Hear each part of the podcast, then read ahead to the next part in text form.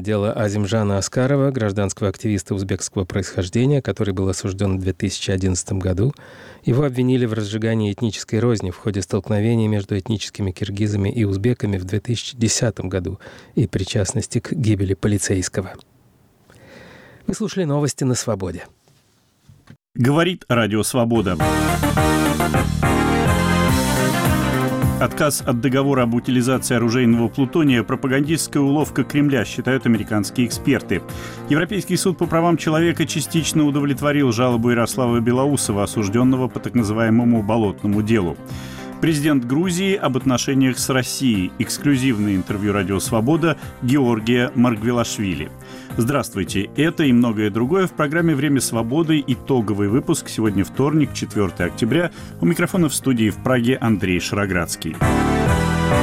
Итак, решение Москвы о приостановке действия договора об утилизации оружейного плутония выглядит как пропагандистская контрпродуктивная акция. Так, американские эксперты оценивают неожиданный указ Владимира Путина о приостановке действия договора до тех пор, пока США не выполнят ряд условий, среди которых отмена экономических санкций против Москвы. Слово нью-йоркскому корреспонденту «Свободы» Юрию Жигалкину. Демарш Владимира Путина вызвал серию резких заявлений ведущих американских политиков. Если президент Путин считает, что он может запугать Соединенные Штаты, он глубоко ошибается, предупредил один из руководителей Комитета по международным отношениям Конгресса, демократ Элиот Энгел. Конгрессмен-республиканец Эд Росс винит администрацию Обамы за то, что пустые предупреждения с ее стороны лишь убеждают Владимира Путина, что его никто не намерен останавливать. Эксперты воспринимают этот шаг Кремля менее эмоционально, видя в нем по большому счету пропагандистский шаг, едва ли чреватый серьезными последствиями для режима контроля за ядерными вооружениями. Например, Николас Росс, эксперт из Гарвардского университета, считает сомнительной мотивировку, данную Путиным, в качестве повода для приостановки действия договора. Владимир Путин говорит, что США не выполняют это соглашение. Соединенные Штаты использовали процесс, в результате которого оружейный плутоний превращается в так называемое МОКС-топливо, низкообогащенный вариант плутония, используемый в качестве топлива для атомных электростанций, говорит Николас Росс. Россия использует сходные технологии. Проблема заключается в том, что подобная обработка плутония обходится крайне дорого, и администрация Обамы хочет воспользоваться другим способом нейтрализации плутония. Плутоний смешивается с различными ингредиентами, нейтрализуется и помещается в подземные хранилища. Но для изменения способа переработки плутония требуется согласие России. Иными словами, у России в данной ситуации есть законное основание заявлять, что если США хотят отказаться от превращения оружейного плутония в топливо для реакторов, то необходимо изменить существующий американо-российский договор об утилизации плутония. Однако увязывание действия договора о плутонии с выполнением Соединенными Штатами политических требований России подрывает попытки Москвы представить себя как сторону, выступающей за контроль над ядерными вооружениями. Вопрос переработки плутония актуален, его необходимо решать путем переговоров.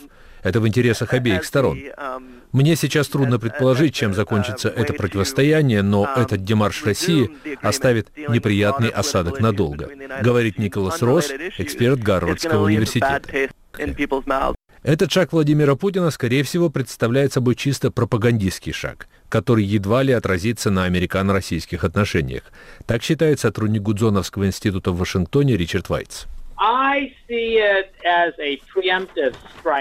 Мне этот шаг видится как попытка Москвы нанести упреждающий пропагандистский удар на фоне заявления Белого дома о приостановке действия договоренности о сотрудничестве с Россией в Сирии. Кремль, громко оповещая об этом шаге, попросту пытается дать прессе новость, которая бы доминировала в новостном цикле. Объективно же говоря, решение о приостановке действия договоренности об утилизации плутония не возымеет реальных последствий. Во-первых, Москва в любом случае заинтересована в переработке оружейного плутония в ядерное топливо. Во-вторых, совершенно очевидно, что требования, которые Кремль выставил в качестве условия для сохранения договора, репарации за ущерб, причиненный санкциями, уменьшение американского военного присутствия в Европе и многие другие неприемлемы для Вашингтона. Я предполагаю, что в Белом доме воспримут этот демарш как чисто пропагандистский шаг Москвы. В то же время такое решение Путина в купе с отказом Вашингтона от сотрудничества с Москвой по сирийской проблеме фактически гарантирует, что перспективы улучшения американо-российских отношений в ближайшие месяцы нет, полагает Ричард Вайтс из Гудзоновского института в Вашингтоне. Этот демарш Кремля опасен, потому что он свидетельствует о том, что Владимир Путин действует, исходя из ложного представления о вседозволенности, считает Дэвид Кремер – бывший помощник госсекретаря США, сотрудник Института Маккейна. Кремль ведет себя возмутительно, говорит Дэвид Кремер. И ведь это не единственный пример. То, что он себе позволяет в Сирии, вообще не вписывается ни в какие рамки цивилизованного поведения.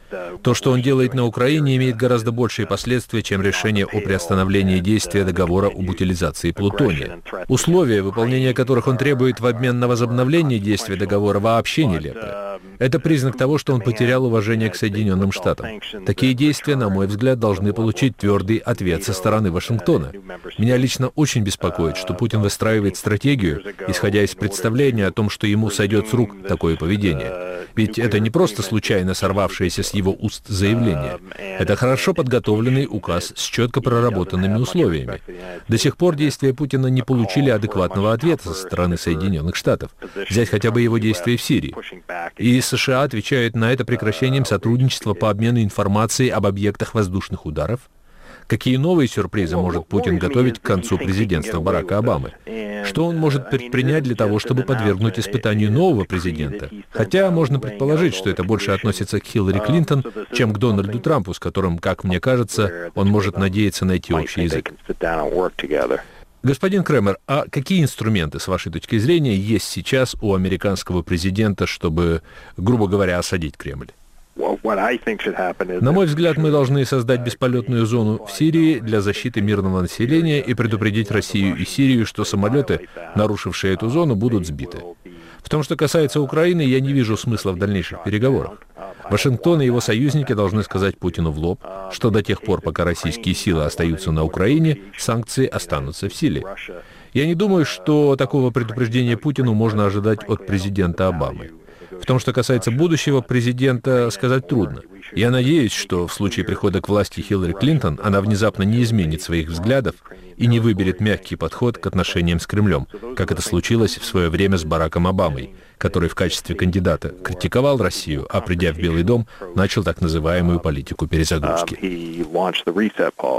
Говорит бывший помощник госсекретаря США Дэвид Кремер. С американскими экспертами беседовал нью-йоркский корреспондент «Радио Свобода» Юрий Жигалкин. А вот как возможные последствия выхода России из договора об утилизации оружейного плутония видит Павел Подвиг, глава исследовательского проекта «Российские ядерные силы», сотрудник Института ООН по исследованию проблем разоружения, один из авторов книги «Стратегическое ядерное вооружение России».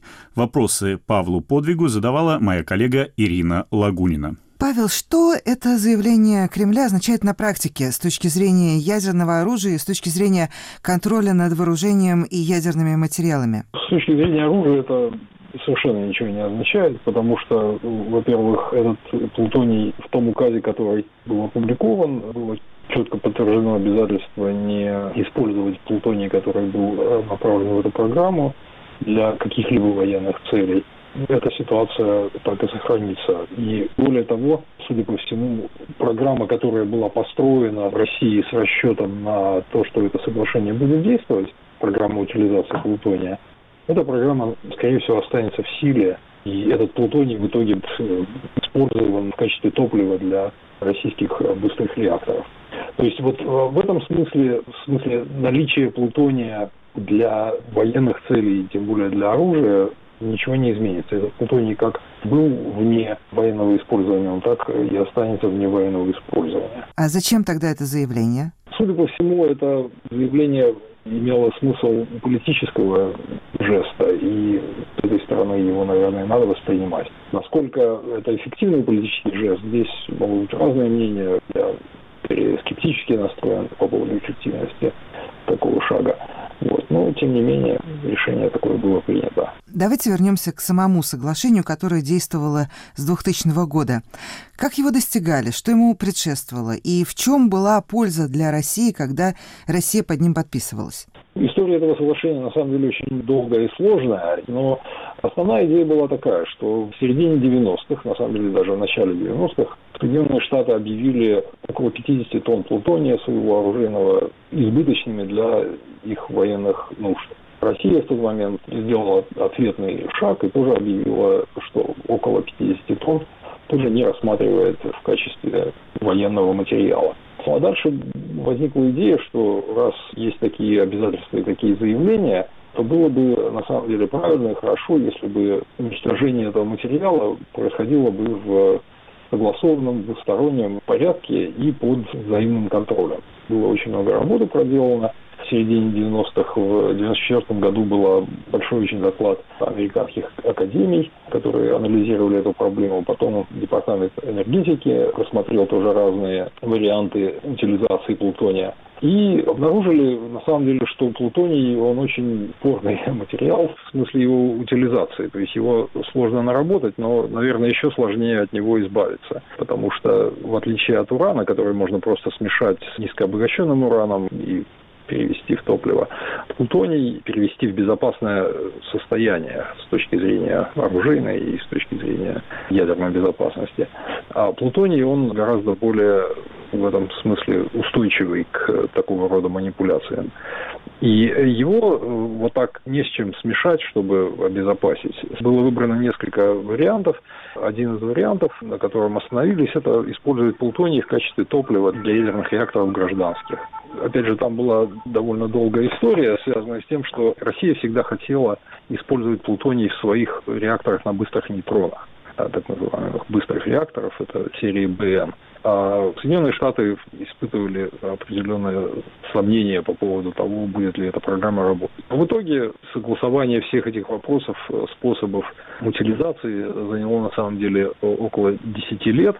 И окончательный протокол, который был подписан в 2010 году, который закрепил все вопросы и закрепил два основных, два единственных, на самом деле, способа утилизации плутония. Для России способ заключался в фабрикации топлива для быстрых реакторов российских, а Соединенные Штаты выбрали вариант фабрикации топлива для своих обычных реакторов, тепловых так называемых. И в таком состоянии эта программа, она с 2010 года это было закреплено. Но российская программа, в общем, оказалась разумно успешной, и реактор построили, и запустили, и запускают производство топлива для этого реактора. То есть вся цепочка производственная уже выстроена для того, чтобы этот плутоний, соответственно, использовать в топливе. А в Соединенных Штатах возникли проблемы, связанные там масса причин, но возникли инженерные проблемы, и проект вышел очень далеко за рамки изначального бюджета, и в итоге администрация Обамы приняла решение закрыть этот проект, закрыть вот этот путь утилизации путем использования в топливе обычных реакторов и рассмотреть другие варианты. И вот один из вариантов, который, на котором они остановились, это просто захоронить этот плутоний в хранилище, пустить его под землю, смешав предварительно с разными добавками, которые затруднят его потом этого плутония извлечения из этого хранилища, в случае, если кто-то попытается это сделать. Ну и, собственно, в этом возникла небольшая проблема, потому что, строго говоря, для того, чтобы поменять способ утилизации, Соединенным Штатам нужно было одобрение согласие России. Это непосредственно записано в соглашении. А у России сложное отношение к такому способу утилизации. И, собственно говоря, неформально, и, может быть, помните, в апреле, по-моему, этого года президент Путин сказал, что в России вот рассматривают этот способ как недостаточный для надежного избавления от оружейного материала. Технически это действительно так, но, как мне представляется, проблема могла бы быть решена с помощью переговоров, обсуждений на техническом уровне. Это техническая проблема. И вполне возможно, что какое-то решение было бы найдено. Но российское руководство решило, что это тот случай, когда можно воспользоваться скажем так, неопределенностью, которая существует с американской стороны, и сделать такой политический шаг. Формально, на самом деле, Соединенные Штаты не остановились на каком-то одном способе утилизации. Им нечего даже, у них нет предложений, с которыми они могли бы прийти к российской стороне и сказать, что вот давайте вы дадите нам согласие на вот такой способ. А они еще не дошли до этой стадии. То есть этот процесс очень долгий. То есть вот техническая сторона этого дела, она очень сложная и запутанная. Вот, и здесь есть очень много разных соображений, но, опять же, говорю, что с точки зрения использования в оружии ни российский, ни американский плутоний, можно быть э, стопроцентно уверенным, в оружии никогда уже использоваться не будет. Почему? Отчасти потому, что есть политические обязательства, как с одной, так и с другой стороны. А во многом потому, что плутония на самом деле накоплено и в той, и в другой стране настолько много, что вот эти 34 тонны, о которых идет речь, каждой стороны, они представляют собой очень малую часть того плутония, который существует. То есть очень малую, где-то порядка трети, четверти всех запасов. То есть он просто не нужен. И последний момент, конечно, почему он не будет использоваться, это если Россия уже построила свою программу, и она будет использовать этот плутоний. Понятно, он пройдет, когда через реактор, то он, в принципе, уже не будет, скажем так, разумного качества материалом для производства оружия. И а с американской стороны тоже, то есть если они договорятся все-таки и выберут способ, условно, закопают этот плутоний в землю, то, опять же, можно говорить теоретически, будет оставаться возможность это извлечения этого плутония и снова его, так сказать, использования. А, но с практической точки зрения, а, с учетом того, что они его там будут смешивать с разными добавками и прочим, с практической точки зрения это все не будет иметь никакого смысла. То есть гораздо проще, если уж дойдет когда-либо до ситуации, когда Соединенным Штатам понадобится новый а, плутоний, я уверен, что будет проще просто построить новый реактор и снова его наработать, чем, так сказать, выковыривать его оттуда из земли. И вот это понимание, оно на самом деле есть с обеих сторон.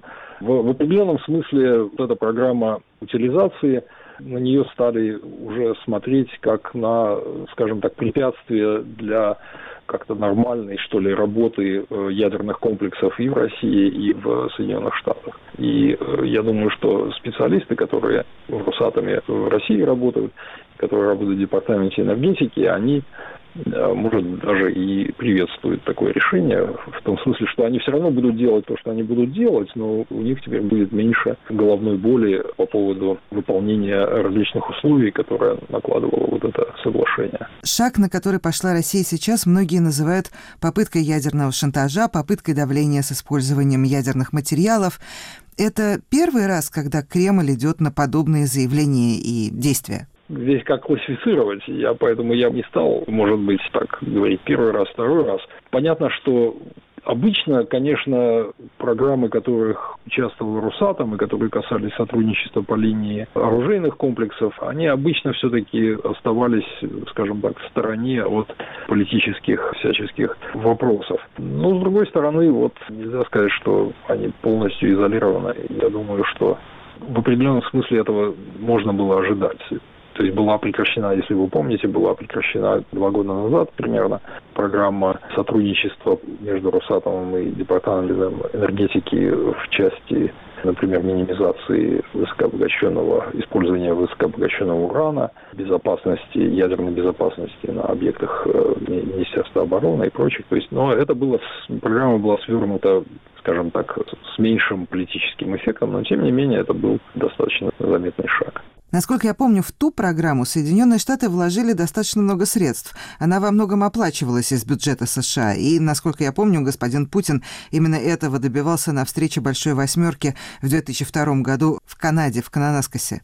С плутонием было то же или Россия сама построила эту цепочку утилизации? Плутонием ситуация немножко другая, потому что с плутонием, опять же, там есть своя история этого вопроса. Но в итоге, если мы посмотрим на то соглашение, которое сейчас 2010 года вариант этого соглашения, то в итоге Россия, да, создавала всю программу реакторов на быстрых нейтронах и производство топлива Россия создавала самостоятельно. Тем не менее, там существовал компонент, который Соединенные Штаты должны были, скажем так, обязались заплатить. А этот компонент – это наличие мониторинга процесса утилизации. То есть речь шла о том, что российская сторона говорила, что вот мы будем этот плутоний уничтожать, и мы будем делать это таким образом, но если вы хотите, чтобы этот процесс был под наблюдением либо Соединенных Штатов, либо МАГАТЭ, то соответствующие меры тогда вы должны оплатить. То есть тогда Соединенные Штаты должны были средства предоставить. И Соединенные Штаты, в общем-то, приняли на себя обязательство предоставить эти средства. Там сумма порядка 400 миллионов долларов – из которых большая часть должна была пойти именно на эту систему мониторинга. И только эта часть, собственно, была завязана, скажем так, на американское финансирование. Но разрывать соглашение ради вот этого дела не имело смысла, потому что в соглашении записано чуть ли не прямым текстом, что если Соединенные Штаты не смогут предоставить вот это финансирование для процесса мониторинга, то Россия тогда не будет осуществлять мониторинга, и, соответственно, на совершенно законных основаниях в рамках этого соглашения в России такая возможность была. Но, тем не менее, опять же, было принято решение полностью приостановить действие соглашения. Это был глава исследовательского проекта «Российские ядерные силы» Павел Подвиг. С ним беседовала Ирина Лагунина. Время свободы. Итоговый выпуск. Вторник, 4 октября. Европейский суд по правам человека во вторник частично удовлетворил жалобу Ярослава Белоусова приговоренного в России к лишению свободы по так называемому «болотному делу» и обязал российские власти выплатить ему компенсацию в размере 12,5 тысяч евро.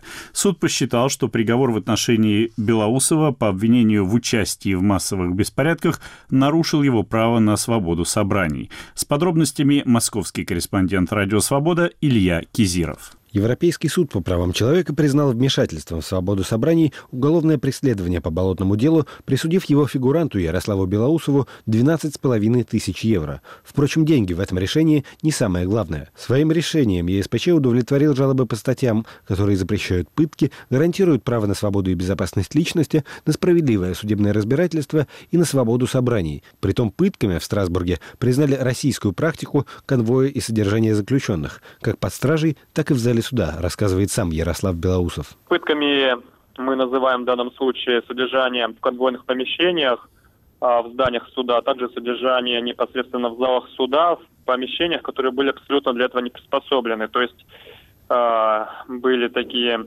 абсолютно без вентиляции будки из пластика и стекла, в первую очередь, если мы говорим о пытках, то именно вот это мы называем пытками. А, ну и, собственно, сами перевозки, да, кстати, до места суда, они совершенно антисанитарных и жестоких условиях проводились в автозаках. Вот это тоже включается сюда, да. А сейчас вы будете подавать на пересмотр приговора, уже вступившего в законную силу решения российского суда? Ну, у нас сейчас есть возможность уже обратиться в Верховный суд для пересмотра решения суда. Дальнейшую тактику мы пока еще не обсудили с моим защитником. Ну, это было бы хорошо, если бы все решения суда были признаны незаконными. Это хорошо бы повлияло и на российскую правовую систему. Но в это не слишком-то верится на самом деле. Ярослав Белоусов подавал в Европейский суд по правам человека две жалобы. Первую в 2012, а вторую в 2014 году. Впоследствии оба заявления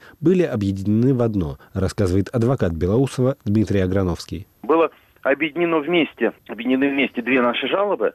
Одна жалоба на нарушение наследствия, а другая жалоба на нарушение, собственно, при рассмотрении дела и при вынесении приговора. Они отчасти пересекаются. Поэтому, и, ну и плюс один человек. Поэтому неудивительно, что их объединили для удобства. А вот. какие нарушения прав э, Ярослава Белоусова были выявлены ЕСПЧ? Статья третья Европейской конвенции – это право не подвергаться бесчеловеческому обращению. А, были установлены нарушения в ходе его содержания под стражей, отсутствие адекватной медицинской помощи, в ходе перевозки в суд и обратно, и в ходе содержания вот в этом ужасном стеклянном стакане находиться в них невозможно, работать с ними невозможно. Надеюсь, это какой-то первый шаг к их демонтажу. Ну, вот. Дальше э, нарушение статьи 5 части 3 – это неправомерное продление сроков содержания под стражей, потому что у Ярослава, как говорится, было все при нем, у него вообще биография идеальная, из-за него депутат Госдумы ручался, и, конечно, можно было изменить ему меры пресечения.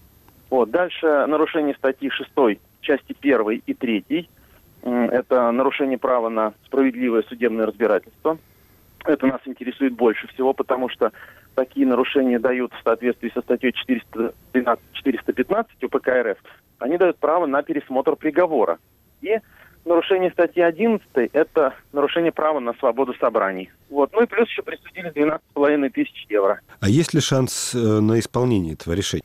То Россия всегда аккуратно ну, выплачивает деньги. Потому что, ну что такое 12,5 тысяч евро для нашего большого государства? Это как слону дробина. Нет, деньги всегда выплачивают аккуратно. И деньги это самое безвредное в этом решении. Ну, мы еще обсудим, естественно, с Ярославом Геннадьевичем этот вопрос. Но э, мы имеем право сейчас подать ходатайство о пересмотре приговора. А это гораздо важнее, гораздо интереснее. Это было вот такое большое дело, что мы долго сидели, долго рассматривали. А с точки зрения даже нашего УПК теперь приговор должен быть отменен. А для остальных болотников э, какие-то последствия могут быть в этом решении? А, ну, конечно, могут. Во-первых, у остальных болотников просто я... Так получилось, что я у большинства писал жалобы. Mm. Просто наши коллеги на этом специализируются. Вот, и э, у них аналогичные жалобы будут вынесены чуть позднее, аналогичные решения. Но понятно, что это решение прецедент, и а, остальные решения, они будут частично совпадать. Они будут различаться только в некоторых индивидуальных особенностях. А так уже понятно. Но если здесь были признаны, например, нарушение статьи 11 право на справедливое судебное разбирательство, то это будет у других. Все сидели в одной стеклянной кабине. Всех возили а, в одном и том же автозаке, в один и тот же зал суда. Так что там будут сходные нарушения признаны. Ну, я не знаю, как это будет обставлено, но, по крайней мере, мы на это рассчитываем. И тут я хотел бы подчеркнуть, что никакой политики я не вижу, это только вопросы права. Европейский суд в соответствии с решениями нашего уже Верховного суда является частью нашей правовой системы. Его решения тоже являются частью нашей правовой системы. Поэтому, как говорится, ничего личного. Илья Кизиров, Радио Свобода, Москва.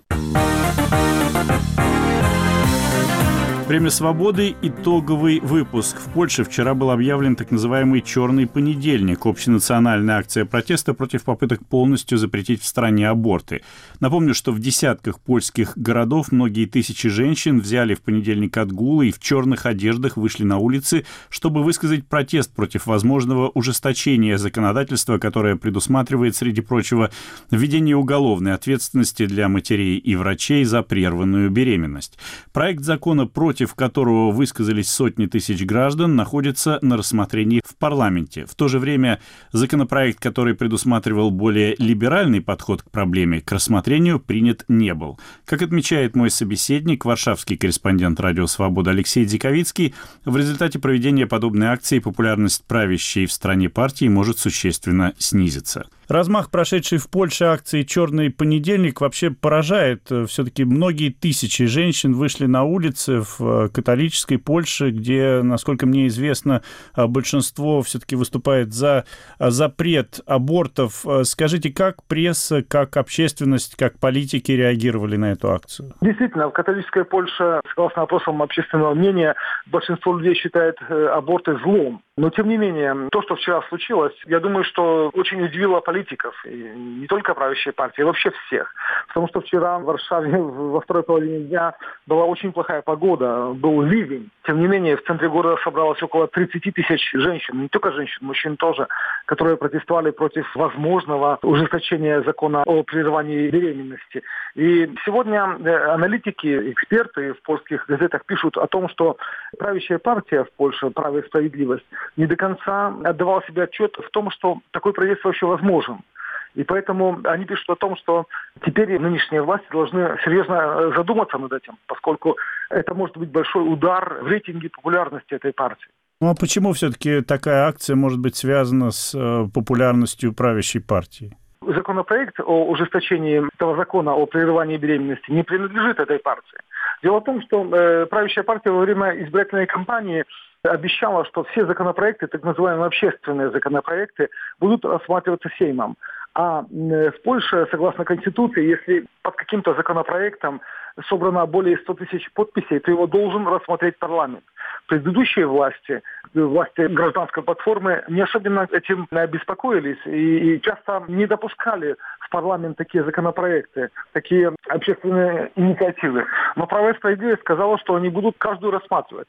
И вот они как бы стали заложниками своих же обещаний, потому что в 7 э, в парламент поступило два законопроекта. Один законопроект – это об ужесточении закона о прерывании беременности, а другой – о либерализации этого закона. И, и вот же во время голосования, хотя правящая партия была за то, чтобы и один, и другой законопроект э, направить для дальнейшей обработки в комиссиях парламентских, оказалось, что большинство проголосовало за то, чтобы проект о либерализации просто отбросить, а проект о ужесточении дальше передать комиссии. И в такой ситуации э, оказалось, чтобы два эти законопроекта э, гражданские были не равным образом восприняты, потрактованы.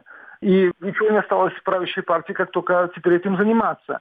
И поэтому возникли эти все протесты. Если бы оба законопроекта, предложенные э, обществом, прошли и над ними бы работали, то такого бы не было. Но поскольку только один теперь в комиссиях находится, то есть тот, который ужесточает ответственность за аборты, то поэтому люди так и протестуют.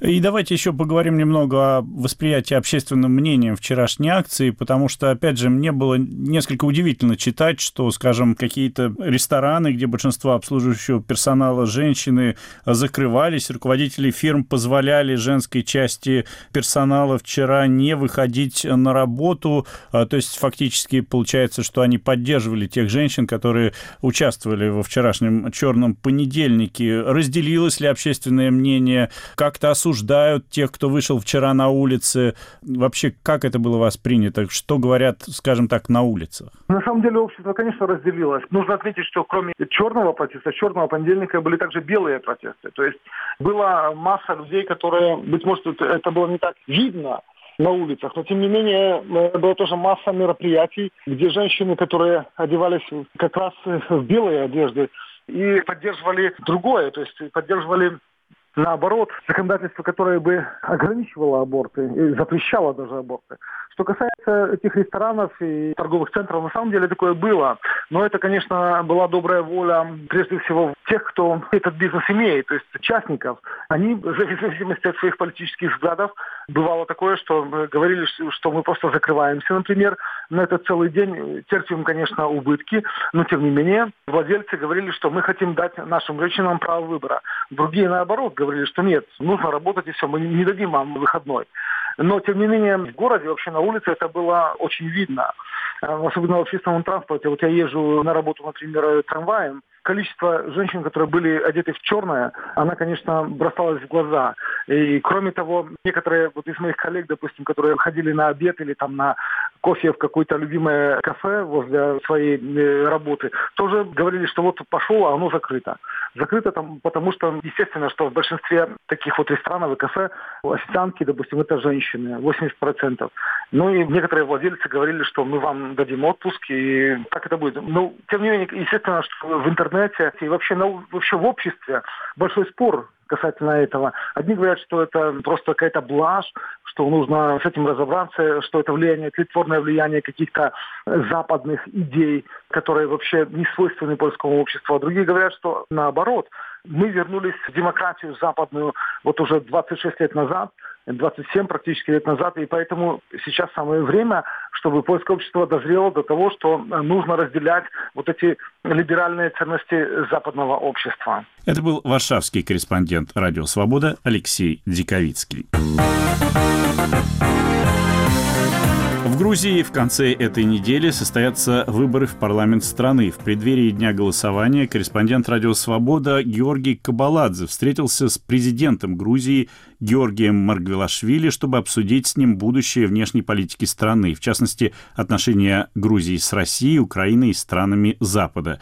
Беседа состоялась вскоре после встречи Маргвелашвили с папой римским Франциском, который посетил Грузию с двухдневным визитом. Господин президент, спасибо, что согласились на интервью «Радио Свобода». Несколько минут назад завершилась ваша встреча с папой римским Франциском. Какое значение вы придаете миротворческому визиту понтифика в Грузию, на Кавказ Если не секрет, какие главные темы поднимались в ходе беседы с глазу на глаз? Это правда. Исторический визит и духовного, и государственного лидера католической церкви и государства Ватикан. Главные акценты, естественно, исходят из сути и политики, с одной стороны, Ватикана как государства, а с другой стороны, христианства как миротворческой религии, ориентированной на любовь и на дружбу и, и процветание народов. Политический вес папы, он огромен. И сама эмоция и направленность на углубление мира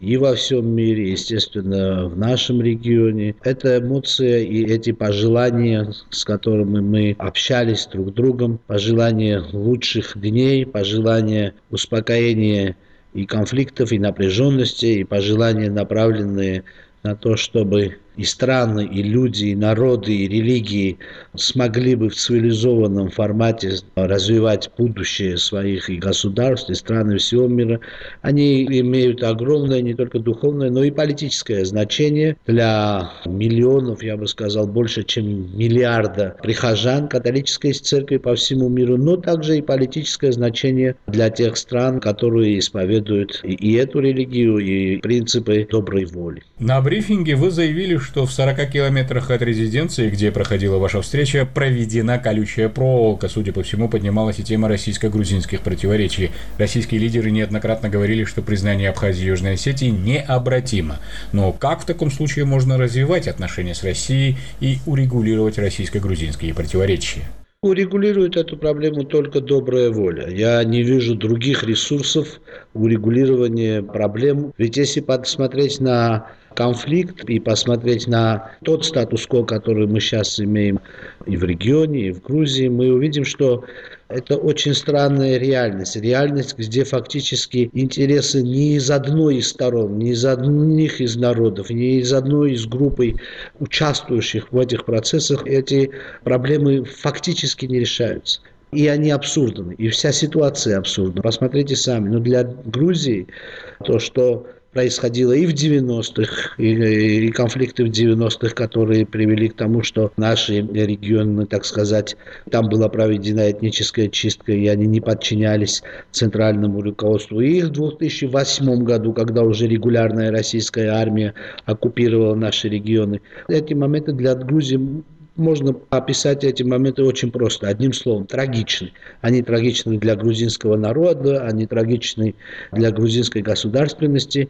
И это трагедия, с которой мы, к сожалению, должны жить и платить за свою свободу и независимость вот этой какой-то данью абсолютно логическому процессу оккупации Грузии. Но посмотрите с другой стороны. Для наших же сограждан абхазской и осетинской национальности, для них тоже никакой новой перспективы не открылось. Они живут на оккупированных территориях без реальной перспективы на какое-то перспективное будущее с, с закрытым горизонтом будущего. Ну хорошо, ну давайте посмотрим с позиции России.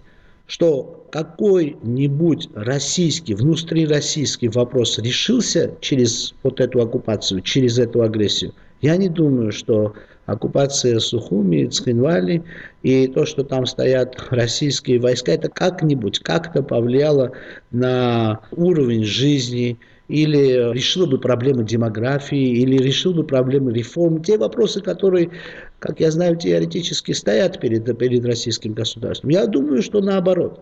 Для России то, что Россия сделала в Грузии, это ей обернулось проблемой с международным сообществом. И я думаю, даже еще больше, проблемой чисто такого вопроса о достоинстве. Как может дружественная страна, которая приняла независимость Грузии в 90-х годах и, и сопутствовала этому процессу. Как может вот эта страна, ядерная держава, атаковать и оккупировать своих соседей, грузин, которые вместе с россиянами и развивали культуру вместе, и боролись с фашизмом, и в каком-то смысле создавали единое культурно-социальное общество. Для меня это очень трудно представить. Я думаю, что это, так сказать, тяжелым бременем и эмоционально, и морально стоит перед российским государством и перед российским обществом. Может быть, это и не ощущается сегодня, но в будущем это, я думаю, не такой из самых великих походов русских военачальников, когда дружественное грузинское государство оккупировано Однако вот политики часто решают не в логику, не исходя из логики обычного населения, не исходя из логики частой даже внутренних интересов страны, а из каких-то других логик. К сожалению, это статус сейчас между нашими отношениями. Но я думаю, что это все решаемо. Это решаемо, потому что здесь нет никакой логики, здесь нет никакой перспективы. Господин президент, вы упомянули важность вовлеченности Запада в урегулирование кавказских конфликтов, но мы видим на примере Украины, Крыма и Донбасса, что Запад все-таки действует очень осторожно, чтобы не доводить конфликт до новой холодной войны. И причем, если в связи с событиями 14-15 годов на Украине против России были введены некоторые санкции, то после пятидневной войны 2008 года против России практически никаких санкций не вводилось. И почему так произошло, на ваш взгляд? Я думаю, что в 2008 году еще не было осознания той международной политики, которую, к сожалению, проводит Россия. В 2008 году была какая-то попытка как-то объяснить тот абсурд, который произошел в виде введения российских войск на грузинскую территорию. Однако я думаю, что мы все поплатились тем, что не было очень принципиального и твердого нет по отношению вот к такой политике России. Ведь дело в том, что Россия декларировала, к сожалению, очень ясно и очень четко, что отношение России к, так сказать, то, что называется в российском международном сленге ближним зарубежьем, а что фактически является независимыми странами, и никакой другой логики по отношению к ближнему зарубежью, чем к другому, другому зарубежью не должно быть. Ну а вот это отношение формулируется в форме привилегированных сфер и э, зон интереса. Сама эта логика ориентирована на то, что вот на этих государствах, на, на эти территории как бы международное право не распространяется. Или если даже распространяется в каком-то странном, искаженном формате, где э, существуют, да, такие такие формальные международные отношения, но последнее слово э, за Россией, за российским оружием или за, за, за российской силой. Это чревато проблемами не только по отношению к России и ее соседям. Если мы разовьем эту логику в глобальном масштабе, то мы получим дестабилизацию не только на границе с Россией, мы получим дестабилизацию в любой точке мира, где существуют сильные государства, у которых есть ядерные запасы, так сказать, у них есть возможность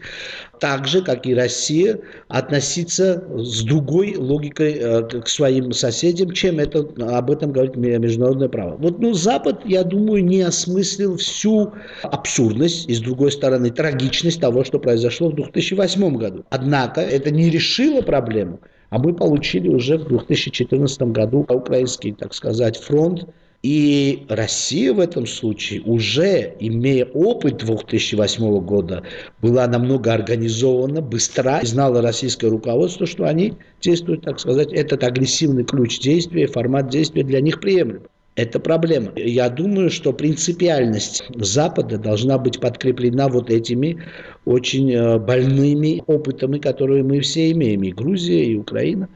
Я всегда, когда общаюсь со своими коллегами на Западе, я им говорю, что главное быть с русскими очень честными. И честно сказать им, что для нас это неприемлемо.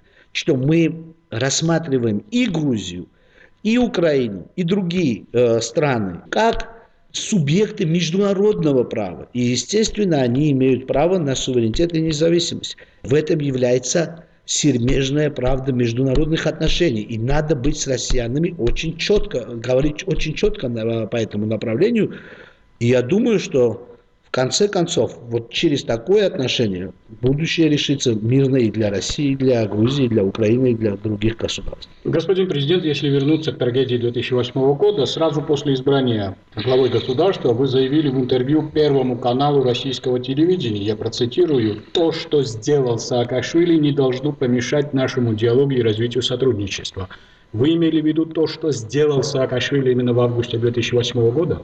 Я не думаю, что я собираюсь разбирать Саакашвили и его политику, но давайте посмотрим на, э, на новые возможности, которые мы создали с Россией. И давайте посмотрим на тот период, в котором вы меня цитируете, наверное, это 2013. Вот 2013 год дает новые возможности и новый потенциал для российско-грузинских отношений, потому что российское руководство, будь то правда или неправда, но это было их восприятие, они заявляли, что позиция Саакашвили э, и бывшего грузинского правительства, она очень агрессивна. Мы сказали, что мы начинаем с нового листка, с чистого листка, и давайте строить отношения. Давайте строить отношения не на основании агрессивной риторики, не на основании того, что мы будем, э, так сказать, бронить друг друга, а будем исходить из рационального анализа ситуации, будем исходить из той ситуации, которая создалась, и давайте будем рассматривать будущее вот в контексте именно интересов россиян, грузин, включая и абхазов, и осетин, и всех этнических групп, которые живут в Грузии. Это была эмоция, это, эти были надежды, которые и я тоже питал, и я думаю, что когда приходит новое правительство, это всегда возможность для... Им приходит и новое правительство, и новый президент, которые ориентированы на рациональный диалог, это всегда есть, дает возможность для того, чтобы мы думали о выходе из создавшихся проблематичной ситуации. И, кстати, были первые такие ростки э, и первые э, намеки на то, что все может э, идти к реальному диалогу о проблемах, которые существуют между российскими и грузинскими государствами. Мы восстановили экономические связи, и намного больше россиян начало приезжать в Грузию. Однако вдруг в 2014 году мы а, наблюдаем процесс, который выпадает из всей логики создавшихся новых а, возможностей. Мы видим процесс подписания неких стратегических отношений, стратегических соглашений между Цхинвальским регионом и Южной Осетией и Абхазией. Этот процесс, в котором Россия сделала новый шаг по углублению про, именно проблемы оккупированных регионов, именно проблемы признания этих якобы независимых государств, он вдруг ни с того ни с сего начал углубляться. А смысл за вот этим углублением конфликта, он не был виден. И весь этот фарс и какая-то имитация международных отношений, когда подписываются вот эти соглашения, потом подписываются еще другие соглашения, основанные на эти главные соглашения. Вся эта имитация международных отношений, он, вот этот процесс, он и для меня и сейчас необъясним. Зачем углублять конфликт, когда создаются новые возможности для сотрудничества? А может быть, в Москве возобладала логика, что поскольку вы именно тогда заявили о продолжении курса на вступление в НАТО и продолжении евроатлантического курса, они и решили ответить таким образом? Наш евроатлантический курс никогда не был под вопросом, и когда мы приходили к власти в 2012 году, мы не говорили, что мы собираемся изменить евроатлантический курс. Кстати говоря, опять же, если мы а, отбросим вот эти геополитические теории и эти геополитические термины и всю вот эту геополитическую мишуру, за которой я не знаю, что кроется, мы увидим, что эти вопросы не проблематичны для России. Вы мне скажите, у России существуют какие-то, какие-либо, или существовали какие-нибудь проблемы с торговлей с Европой? С туризмом с Европой. Что, Россия, Россия не признавала Европу доселе? Или российские компании не, не были активно представлены на европейских рынках? Или россияне не, не ездили в Лондон, не в Париж? Как-нибудь в каком-то формате для них было, было проблематично или для их защищенности было проблематично то, что поляки или э, болгары или другие страны, они являются частью Евросоюза. Я думаю, они очень хорошо и мирно сотрудничали и работали. С НАТО воспринимается в России как э, военно-политический блок, который угрожает якобы России. А вы мне скажете, граница с НАТО не была ли самой защищенной границей, где Россия фактически не рассматривала возможность военных действий? Это была одна из самых, и есть сегодня одна из самых защищенных границ для Безопасных России. вы имеете? Безопасных, да, безопасных, потому что э, реально эти мифы о том, что Европа и НАТО направлены против России, ну, ну, этими мифами и живут политики. Однако, скажите,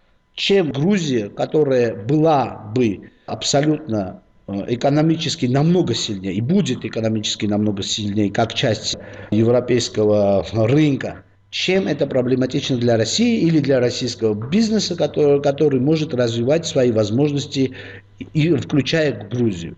Или стабильная Грузия, которая приносит намного больше возможностей и стабильности в регион, чем это проблематично для России. Я и говорю о том, что всегда вот за этими геополитическими терминами стоит что-то, что мы реально, люди, простые, простое население, простые граждане, не можем осязать. И не можем воспринимать. А когда, исходя из этих геополитических теорий, потом происходят конфликты, и когда, исходя из этих геополитических теорий, потом одно государство оккупирует территорию другого государства, то уже страдают простые люди, простые граждане. За этими теориями ничего реально не стоит. А вот э, конфликт и оккупация Грузии – это факт, к сожалению. И нужно работать над тем, чтобы перешагнуть через этот факт. Георгий Таймуразович, незадолго до Олимпиады в Сочи президент Путин заявил в ходе беседы с грузинскими журналистами, что он не исключает встречи с вами.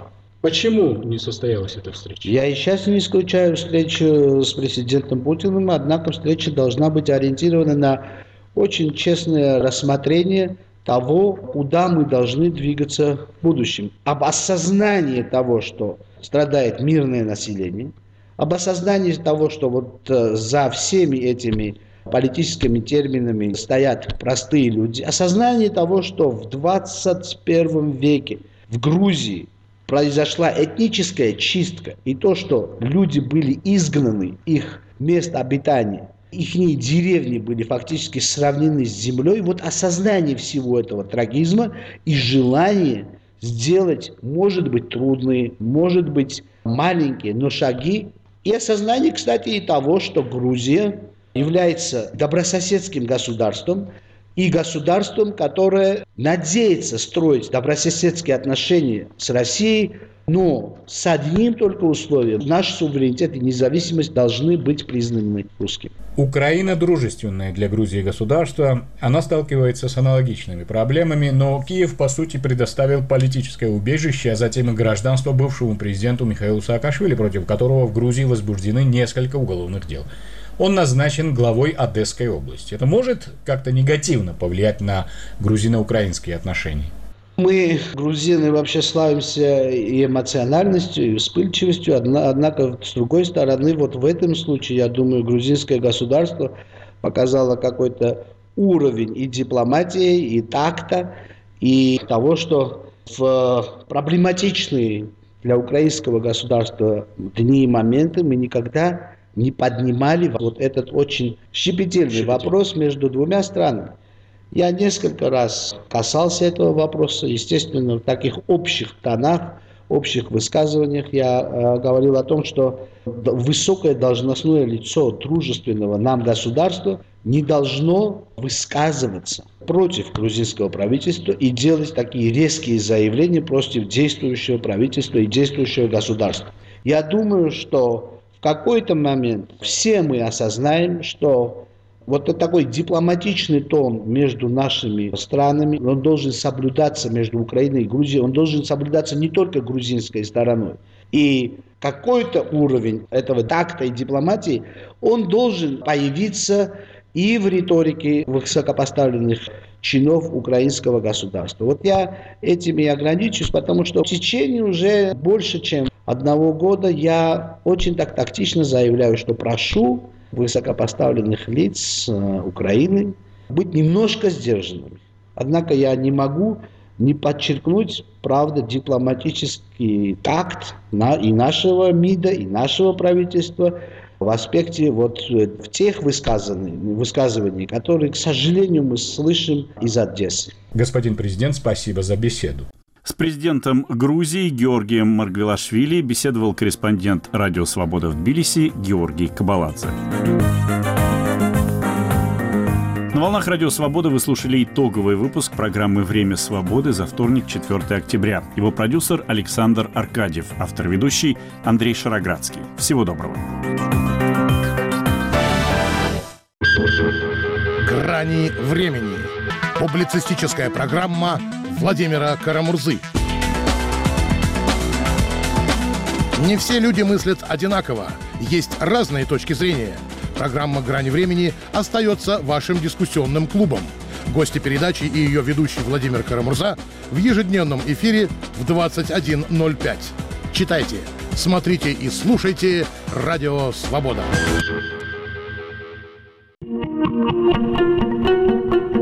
Каким вам представляется будущее России?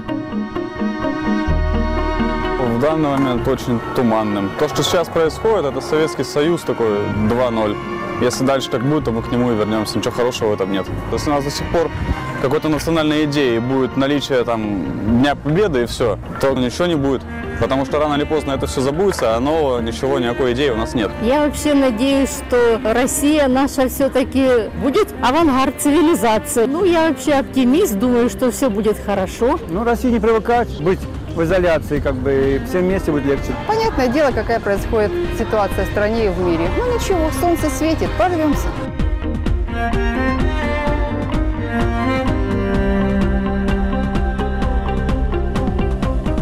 Радио «Свобода».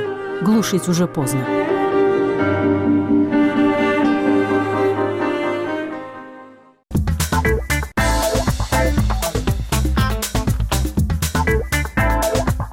Говорит Радио Свобода.